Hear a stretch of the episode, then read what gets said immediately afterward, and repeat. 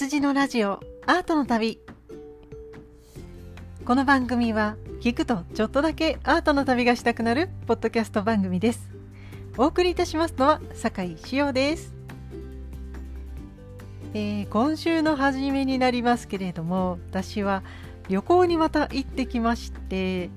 と言いますのは、まあ、私の旦那様の連休があったぞということとあと6月からですね私の仕事の方がちょっと忙しくなりますので、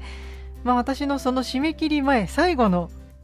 チャンス最後のお休みということで旅行へ行ってきました。でどこへ旅行に行ったかと言いますと立山黒部アルペンルートに行ってきました。いやー皆さんご存知ですか？立山黒部アルペンルートというところに一度私行ってみたかったんですよね。あのまあ、一番有名なところだと黒部ダムがあるんですけれども立山の、ま、谷みたいなところに大きいダムがありましてあの映画だと「黒部の太陽」だけなんかはいそんなような映画が昔あったそうでそのね黒部ダムを通って、まあ、その貫通させてですね立山連峰を。でこう長野県の方から行きまして富山県の方までこうトンネルとかを通ってでそこでしか乗れない乗り物あの電気のバスとかそういったものに乗って移動するというとても人気な旅程というかそういったコースがありまして一回行ってみたかったんですけれどもそこに行ってきました。わあそれもすごく良かった。ったのでまたその話はいつか詳しくお話ししたいんですけれどもその旅程がですねまあ、あの初日が日曜日だったので実はですねあの前回お話ししましたこのカーリングの日本選手権の決勝とそして将棋の名人戦の決勝がですねこの日曜日にやっておりましてそしてほとんど同じ時間帯でこの見どころに入っておりましてで私たちは夕方この宿泊先のホテルに着いたんですけれどもホテルで、まあ、カーリングを見ようと思ったらホテルのテレビで BS が入らなくてですねえー、そんなホテルでそんなことあるんかいと思いながら携帯で今見れますので携帯でカーリングと将棋と両方見ながら応援しておりました。でカーリングの方はですね激闘の末、ま決勝が中部電力対ロコ・ソラーレさんだったのですがロコ・ソラーレが3年ぶりの優勝ということでいや素晴らしかったですね。そして名人戦の方も渡辺名人が3連覇されたということでいや渡辺名人もロコ・ソラーレさんもおめでとうございます。どちらの方々もですねとてもいい勝負をされておりましてまあ、旅先から観戦してもうとても興奮しておりました。で、まあ、今日カーリングの話もちょっとしちゃうんですけれども今年のカーリングはオリンピックもありましたので皆さん見ていらっしゃった方も多かったのではないでしょうか。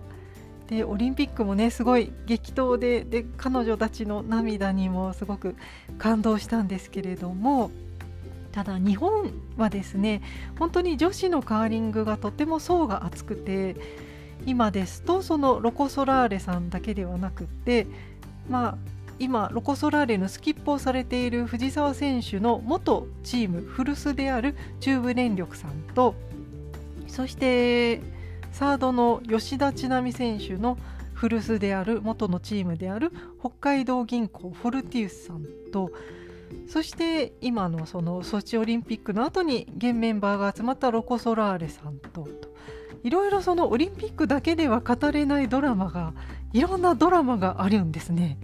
そしてそこに富士急さんというチームがありますが富士急さんを加えてこの日本のカーリングは4強と今4チームがすごく強いと4強と呼ばれているんですけれども去年少しカーリング界にまた大きい動きがありましてそのオリンピックの出場をですね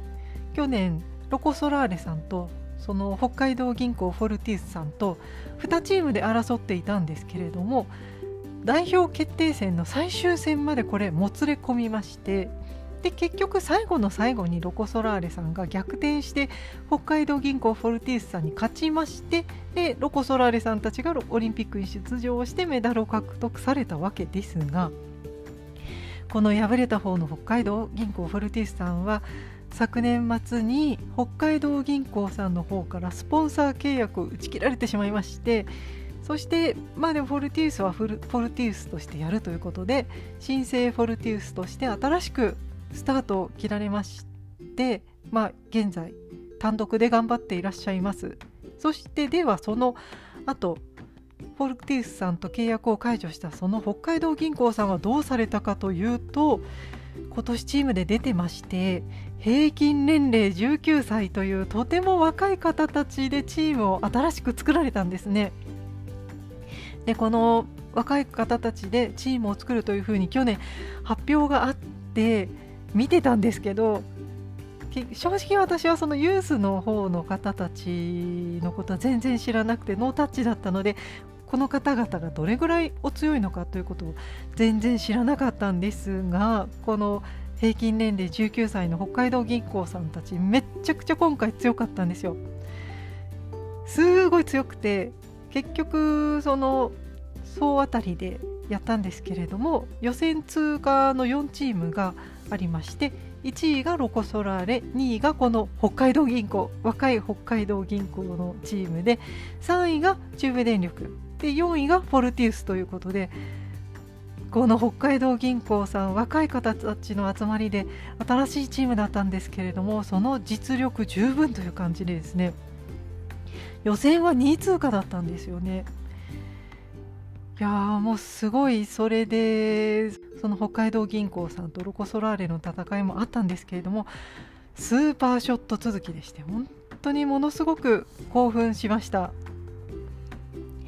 で今までこの4強だったわけですが1チーム増えて5強になったのかなと。でまたこの前ですねもう1個ニュースがありまして軽井沢 SC だったかな。軽井沢のジュニアのチームがこの間世界ジュニア選手権で優勝したりもしていたのでいや世界ジュニアで優勝もすごいですよねそしてこのまだねジュニアのチームなのでこの方たちが数年後大人になってまたこの子たちも参戦してくるぞとでどんどん混戦状態になるのかなと思うとこの日本のカーリングのチームの層がどんどん熱くなっているなというふうに感じました。この今回のカーリング選手権で一旦ですね。この昨年度のカーリングシーズンは今回で終わりでしてでまた今年度はですね夏の終わりに新しいシーズンが始まります。ということでこれから夏休みに入るわけですが来季のカーリングもとても楽しみにしています。ということで全然美術と関係ない話なんですけれども最近の私の趣味の話でした。カーリングとても面白いのでおすすめですよ。はい。ということでカーリングの話はこれぐらいにしまして今回の本編はですね前回ご紹介しました大阪中之島美術館で今やっているモディリアーニの展覧会を見てきたレポートをご紹介したいと思います。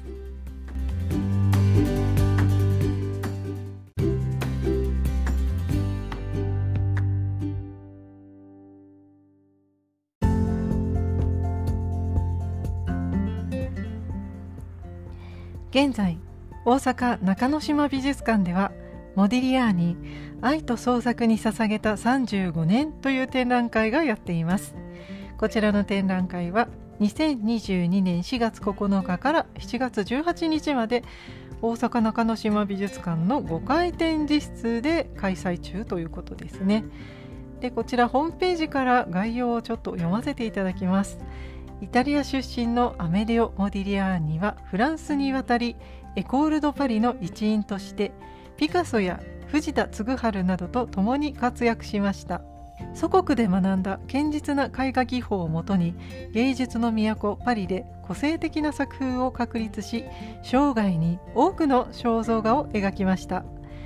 モディリアーニによる人物像はアーモンド型の目や細長い首を持ち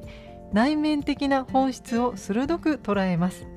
わずか35歳で命尽きるまで精力的に描いた作品群は世界中で今なお愛好されています。本展では国内外で所蔵されるモディリアーニ作品を中心に同時代のパリを拠点に繰り広げられた新しい動向や多様な芸術の土壌を示しモディリアーニ芸術が成立する奇跡をたどります。モディリアーニと20世紀前期のパリで開花した芸術は新時代の幕開けを迎える躍動感に満ちています。その豊かな醍醐味を新たな門出を迎えた大阪中之島美術館でお楽しみくださいと書いてありました。この新しくできた大阪中之島美術館の最初の大きな展覧会ということでとても期待が膨らんできますね。早速展覧会の中に入っていきましょ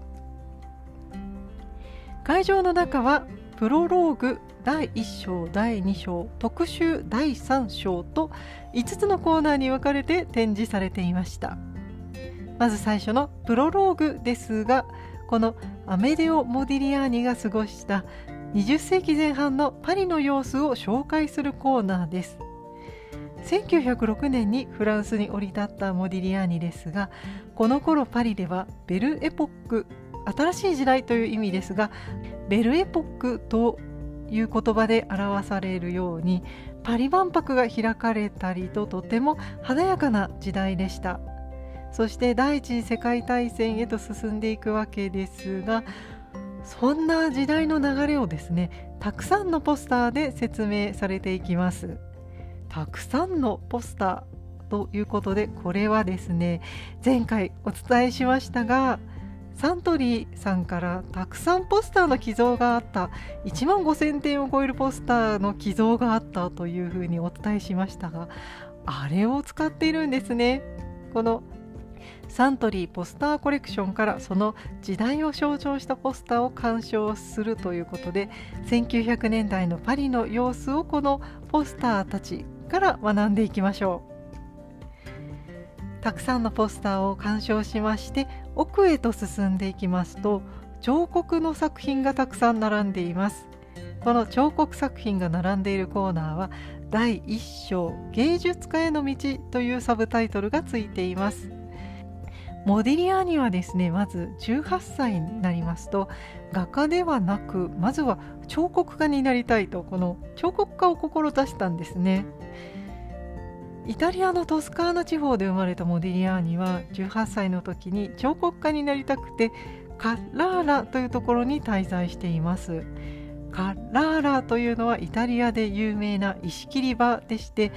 もうずっと前からルネサンス時代からも名前が出てきますし現在でも石が切られています。この彫刻用だったり建築用だったりの石が取られている場所なんですけれどもこのカラーラという場所で彫刻家のエミリオ・プリティさんという人に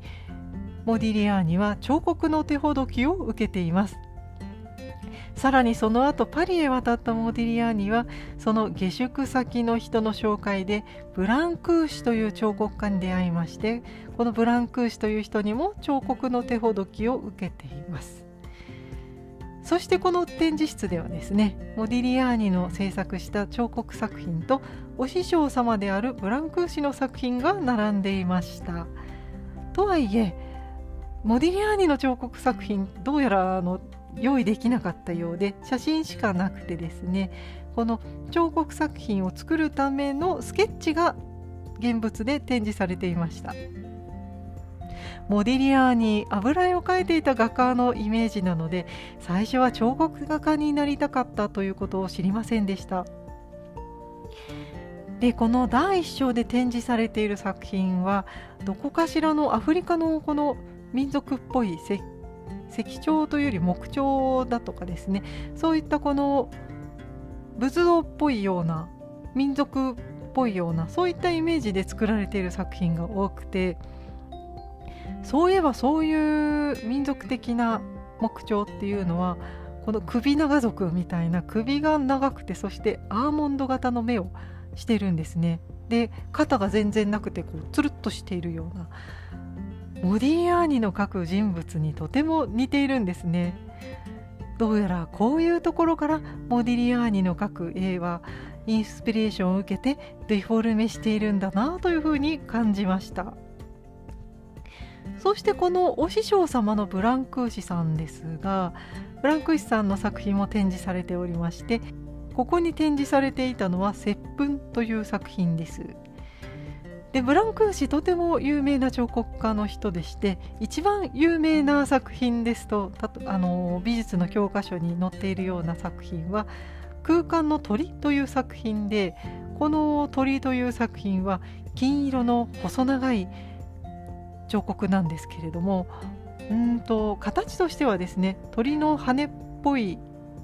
形をしていて上にシュッとそそり立っているような作品なんですけれどもイメージとしては羽ペンをイメージしてるんじゃないかなと思うんですけれども羽ペンがこうインク壺に刺さったような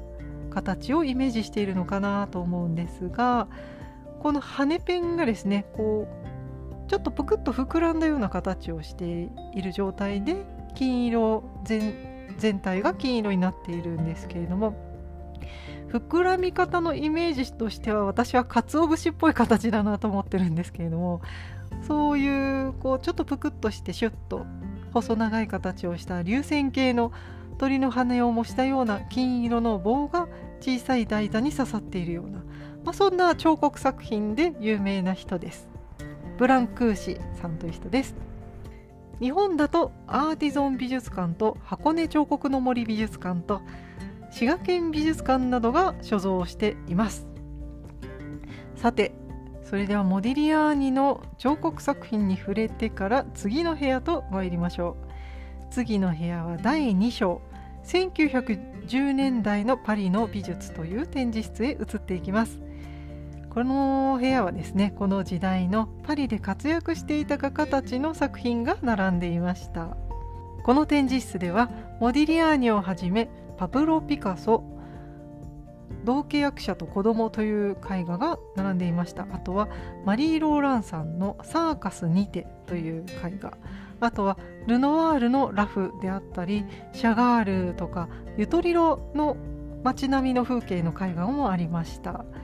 あとはシュールレアリズムで有名なジョルジョ・デ・キリコであるとかモディリアーニの友人だったキスリング。あとはパリで活躍していた日本人の藤田嗣治の作品もありました。ということでいろんなこの1910年代のエコール・ド・パリのこのパリで活躍した画家たちの作品がたくさん並んでいます。この第2章でまず特筆したいところはですねこのピカソの絵のうまさですねピカソ絵がうまいってのは皆さん知っていることだと思いますけれどもピカソねめちゃくちゃ絵がうまいんですよ。この同契約者と子供という映画すごく綺麗だったんですけれどもこのピカソいろんな時代時代で画風を変えてるんですけれどもこの若い頃のピカソの青の時代からバラ色の時代に至るあたりのですねこの若いピカソの絵が私は大好きなんですね。めっちゃくちゃ絵がうまいんですよ。上手。そして色使いがとてもかっこいいですね。この同契約者と子供という絵画なんですけれども影の部分がベタ塗りで表現されているんですけれども結構鮮やかな色で描かれているんですね。その明暗の表現の見事さといったらまあ素晴らしいです。私はこのピカソはですね。年を取ってからのキュビズムとかそういう時代の作品よりもですねこの若い時代のこの青の時代の恋破れて苦労していたようなそういった時代のピカソの絵が大好きなんです。でこの絵も素晴らしかったのでお気に入りの作品になりました。そしてこの展示室の中ほどにはいろんな作品が飾られているんですけれども中ほどにはモディリアーニの人物相関図のパネルがありました。私はこの作家の背景も大好きなのでこういった展示が大好物なんですけれどもモディリアーニを中心として交友関係のあった画家たちであったとかあとは女性関係だったりとかが1枚の表にまとめられておりました。この表はですねとても面白かったので必見ですよ。この35歳という短い生涯を生きたモディリアーニなんですけれども多くの画家たちに愛されていたんだなというのにもこの表を見て気づかされました。ね、若くして亡くなったんですけれども才能あふれる画家でみんなに愛されていたんだなとそんなことを感じましたそしてパネル展示などがありまして次のコーナーが特集コーナーでこの流れからモディリアーニの絵に影響を受けた日本人画家の作品が並んでいるコーナーがありました。先ほど名前を出しました藤田嗣治をはじめ中原実松本修介国吉康夫などのモディリアーニとかエコール・ド・パリの辺りに影響を受けた昭和の初めに活躍した画家たちの絵画が並んでおりました。で、まあ、このパリで活躍していた藤田嗣治が使っていたアトリエがあるんですけれどもシテ・ファルギエールという集合アトリエがパリにありましてこれは今も保存されているようなんですけれどもこのシテ・ファルギエールというアトリエは貧乏な外国人画家のためのアトリエということでイタリア出身のモディリアーニと日本出身の藤田嗣治が外国人画家ということでアトリエとしてここを借りていたようなんですけれども藤田嗣治はここのアトリエでモディリアーニと出会いましてこういう関係があった数少ない日本人なんだそうですがモディリアーニがここのアトリエを出た後も2人の交友関係が続きましていろんなところに、まあ、遊びに行ったりというかいろんな工房を訪問したりなどその変わった生活がいろいろとですね藤田嗣治のこの随筆に綴られておりましてこのモディリアーニと共に過ごした日々というのが語られているようですね。そうでそういえば思い出したんですけれども数年前にこの藤田嗣治の映画があった小田切城が主演で映画があった気がするんですけれども私はこの「そんな美術の時間」をやっていた時にそれを見たという話をした気がするんですけれどもモディリアーニもこの映画に出ていたんですかね？ちょっと記憶がありませんがでもですねこの画家の仲間たちとパリの街をこうかっ歩しているようなそんなシーンがあったのでその画家の仲間たちのどれかがモディリアーニだったのかもしれませんね。うんまたちょっとこの映画見返してみないといけないですね。はいでそんなコーナーがありまして最後の展示室になるんですけれども第3章はモディリアーニ芸術の真骨頂肖像画とヌードという展示室がありました。でここではですね最後の展示室ということでモディリアーニの代表作がたくさん並んでおりました。で私はあの岐阜に住んでおりまして隣が愛知県なので名古屋市美術館にもよく行くんですけれども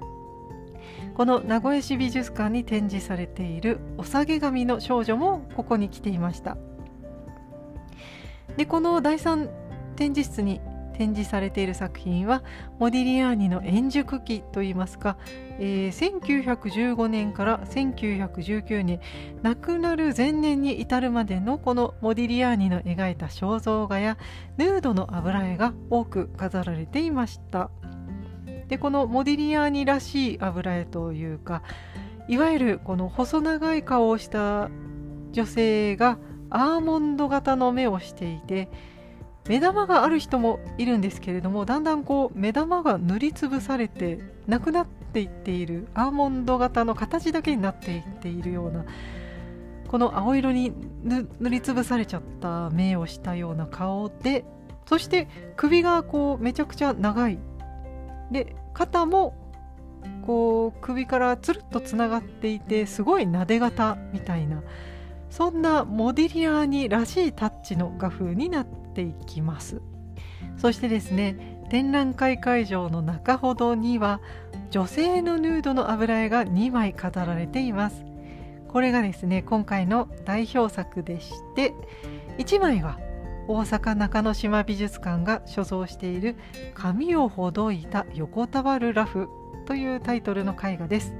そしてもう1枚がアントワープ王立美術館所蔵のスワルラフというタイトルの油絵です。で実はですねこの2枚の油絵なんですけれども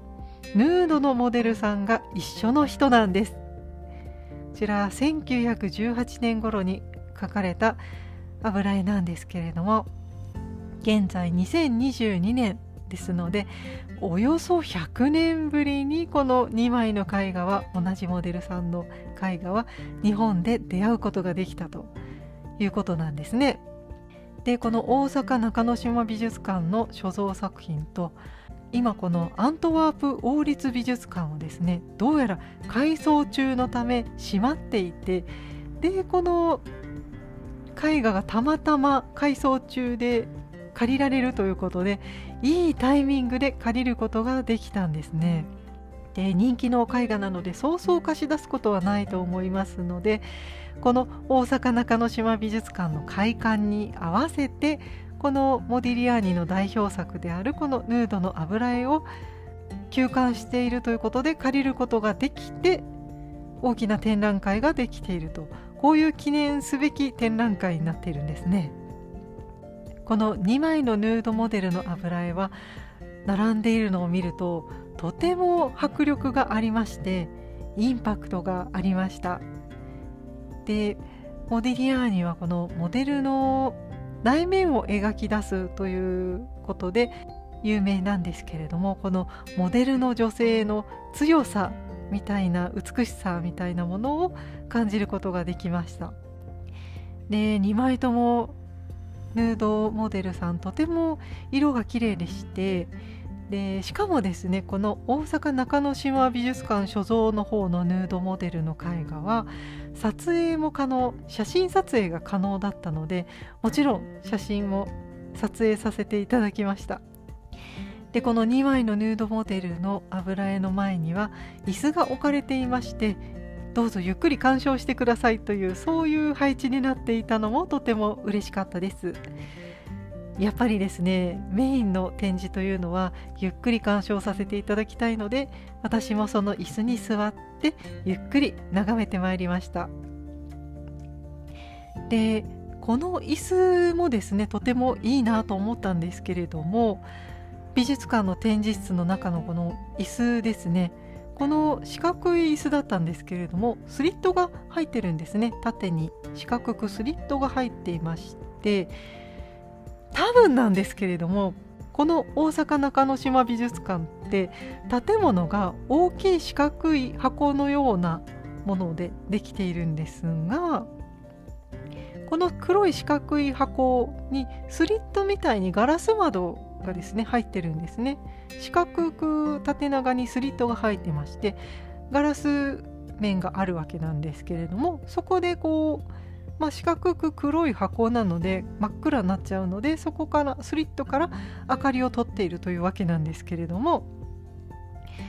で大阪中之島美術館のロゴというかですねこのスリットの入った四角がこのロゴというかシンボルマークにもなっています。四角にこう縦長でシュッてスリットが入った状態のマークが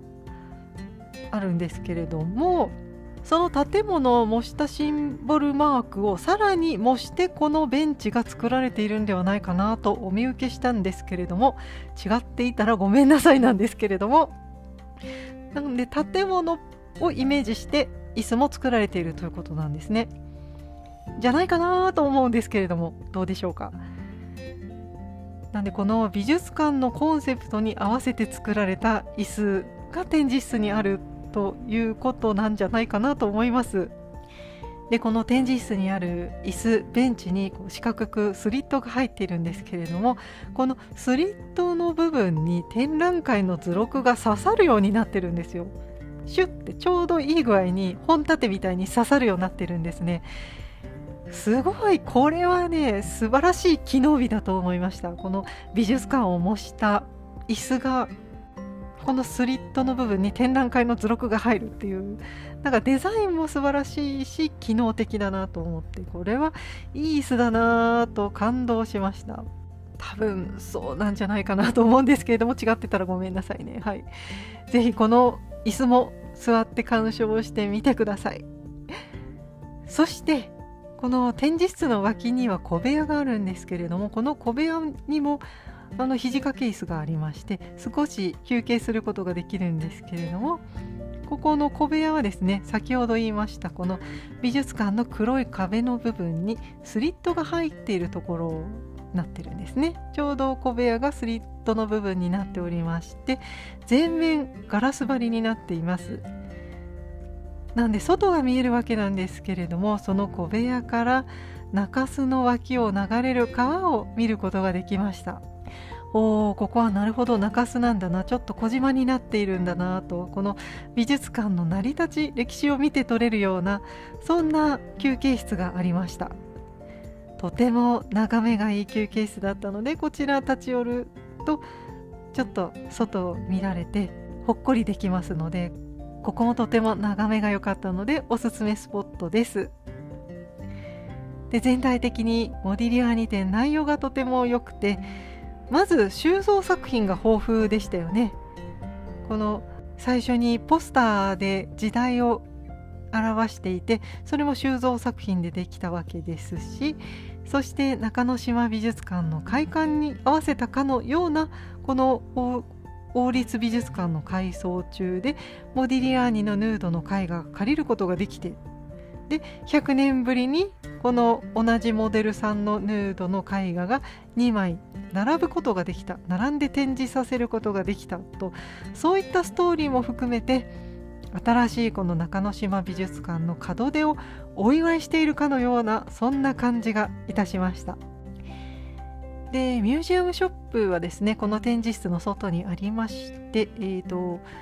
販売しているものの点数はさこさほど多くはなかったと思いますけれども図録を買ってまいりました。で図録はですね先ほど言いましたこの中之島美術館所蔵の方のヌードモデルの油絵が見開きでなんかこう中閉じみたいな感じで見開きポスターのように載っていました。で他の油絵よりもうんなんか見たところこの中之島美術館所蔵のこのモディリアーニのヌードモデルの油絵だけうんなんか発色がねすごく綺麗な気がします。まあ、たまたまかもしれませんけれどもこのきっと図録を作られたもデザイナーさんがこの絵だけは代表的なんで綺麗に印刷させなければと気合を入れて色調整をされたのではないかなと思いましたで図録もコラムもたくさんあってあの絵もとても綺麗だったので図録とてもいい図録だったので思わず買ってしまいました。ということでモディリアーニ愛と創作に捧げた35年という展覧会とてもいい展覧会でした。この最初に豊富なポスターのコレクションから入って中之島美術館と海外の美術館との作品の取り合わせがこの美術館の成り立ちをよく表しているなぁと感じられるそんな展覧会でしたそして、えー、と4月から始まりましてまだ7月までやっているということでまだまだこの展覧会やっておりますので新しい美術館に訪れてみてはいかがでしょうか。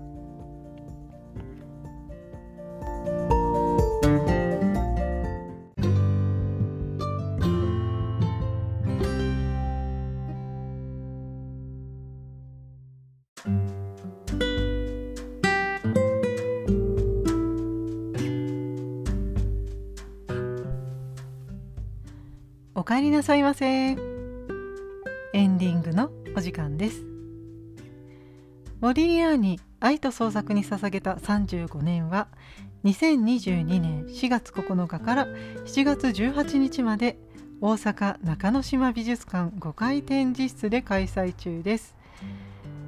開館時間は朝10時から夕方5時まで入場は4時半まで休館日が月曜日となっています。えー、入場料は一般1800円高校生大学生1500円小中学生500円で前売りがそれぞれ200円引きとなっています。こういった大きい展覧会は巡回しそうに思えるんですがこれは大阪中之島美術館の開館記念展なので巡回はなさそうですね。世界中でとても人気のあるモディリアーニなのでそしてこの2枚のヌードが揃った形はここでしか見られないんではないかなと思います。とても迫力がある絵画ばかりだったのでおすすめの展覧会です。はい。そしてですね私事でとても申し訳ないんですけれどもちょっとですね6月から7月の頭ぐらいまで更新が不定期になるのではないかと思っております。このアートの旅を始めた当初は土日のどちらかの午前中に配信しようという目標でやっておりましてで各週の予定だったんですけれども最近は毎週土曜日に頑張って配信していますけれどもこれから一月ほどですね少し本業の方に集中したい時期に入ってまいります。いやもっと余裕を持って早めに作品を作っていればいいんですけれども夏休みの小学生の宿題みたいにですねギリギリにならないとなかなか作品ができてこないんですね。はい。でまああの各週配信の予定でそもそもいたので、まあ、今毎週配信していますけれども、えー、今月みたいにですね忙しい時だけ各週配信にしておくかもしくはうんちょっと短い番組にして毎週配信しようかどうしようかなというふうに悩んでいます。でこんなことを言っていますけれども息抜きにまた喋りたいなというふうに思ったら毎週配信にしちゃうかもしれないのでまだ分かりません今後私がどうなるかはちょっと分かりませんけれどもちょっと毎週決まった土曜日には配信できないかもしれないなということでちょっと知っておいていただきたいと思ってここで喋っています。でもあの以前のようにですねポッドキャストを急に休んでやめちゃうというわけではないので少し不定期になるかもしれないよということで一月ちょっとですね少しお待ちいただくかもしれませんけれどもそういった事情ですのでご了承いただきたいと思いますそれとですね私のこのアートの旅の方はメールアドレスを開設していないので、えー、前回そんな雑貨店さんに届いたメールをご紹介しましたが今回もですねまたそんな雑貨店さんの方にメールが届いておりましてあのパーソナリティの和田さんから私の方へメールが回ってまいりました。はい。あのメールアドレスがなくてご不便をおかけしましてリスナーの皆様そして和田さん大変申し訳ありません。はい、すみませんでした。あのメール、こちらに届いております。そしてあの直接私パーソナリティの酒井の方にお伝えしなければいけないことがあるぞという方のためにあのツイッターの方ですねあの DM をフォロワーさんじゃないと送れないというふうにしていたんですけれどあ相互さんでないと送れないというふうにしていたんですけれども相互さん以外の方でも送れるようにと DM を開放いたしましたので私の方にですねこっそりお話ししたいことがあるぞという方は Twitter の DM の方にお寄せいただけましたらと思います。ご面倒をおかけいたしますがしばらくそんな感じになりますがはいよろしくお願いいたします。羊のラジオアートの旅へのご感想は Twitter でハッシュタグ羊のラジオをつけてつぶやいてください。羊とラジオはカタカナでハッシュタグ羊のラジオでお願いします。そしてパーソナリティ本人は Twitter と Instagram をやっております。こちらの方はローマ字で春の羊 HARUNO 春の HITSUJI で検索してみてください。またたまに YouTube もやっておりましてこちらの方は作家活動の様子や展覧会の様子などをアップしております。こちらの方もぜひチェックしてみてください。ということで今回はこの辺りで終わりにしたいと思います。この週末少しだけアートの旅に出かけてみませんか？きっと素敵な時間を過ごせるはずですよ。羊のラジオアートの旅。お送りいたしましたのは酒井塩です。それではまた次回の配信まで。さようなら。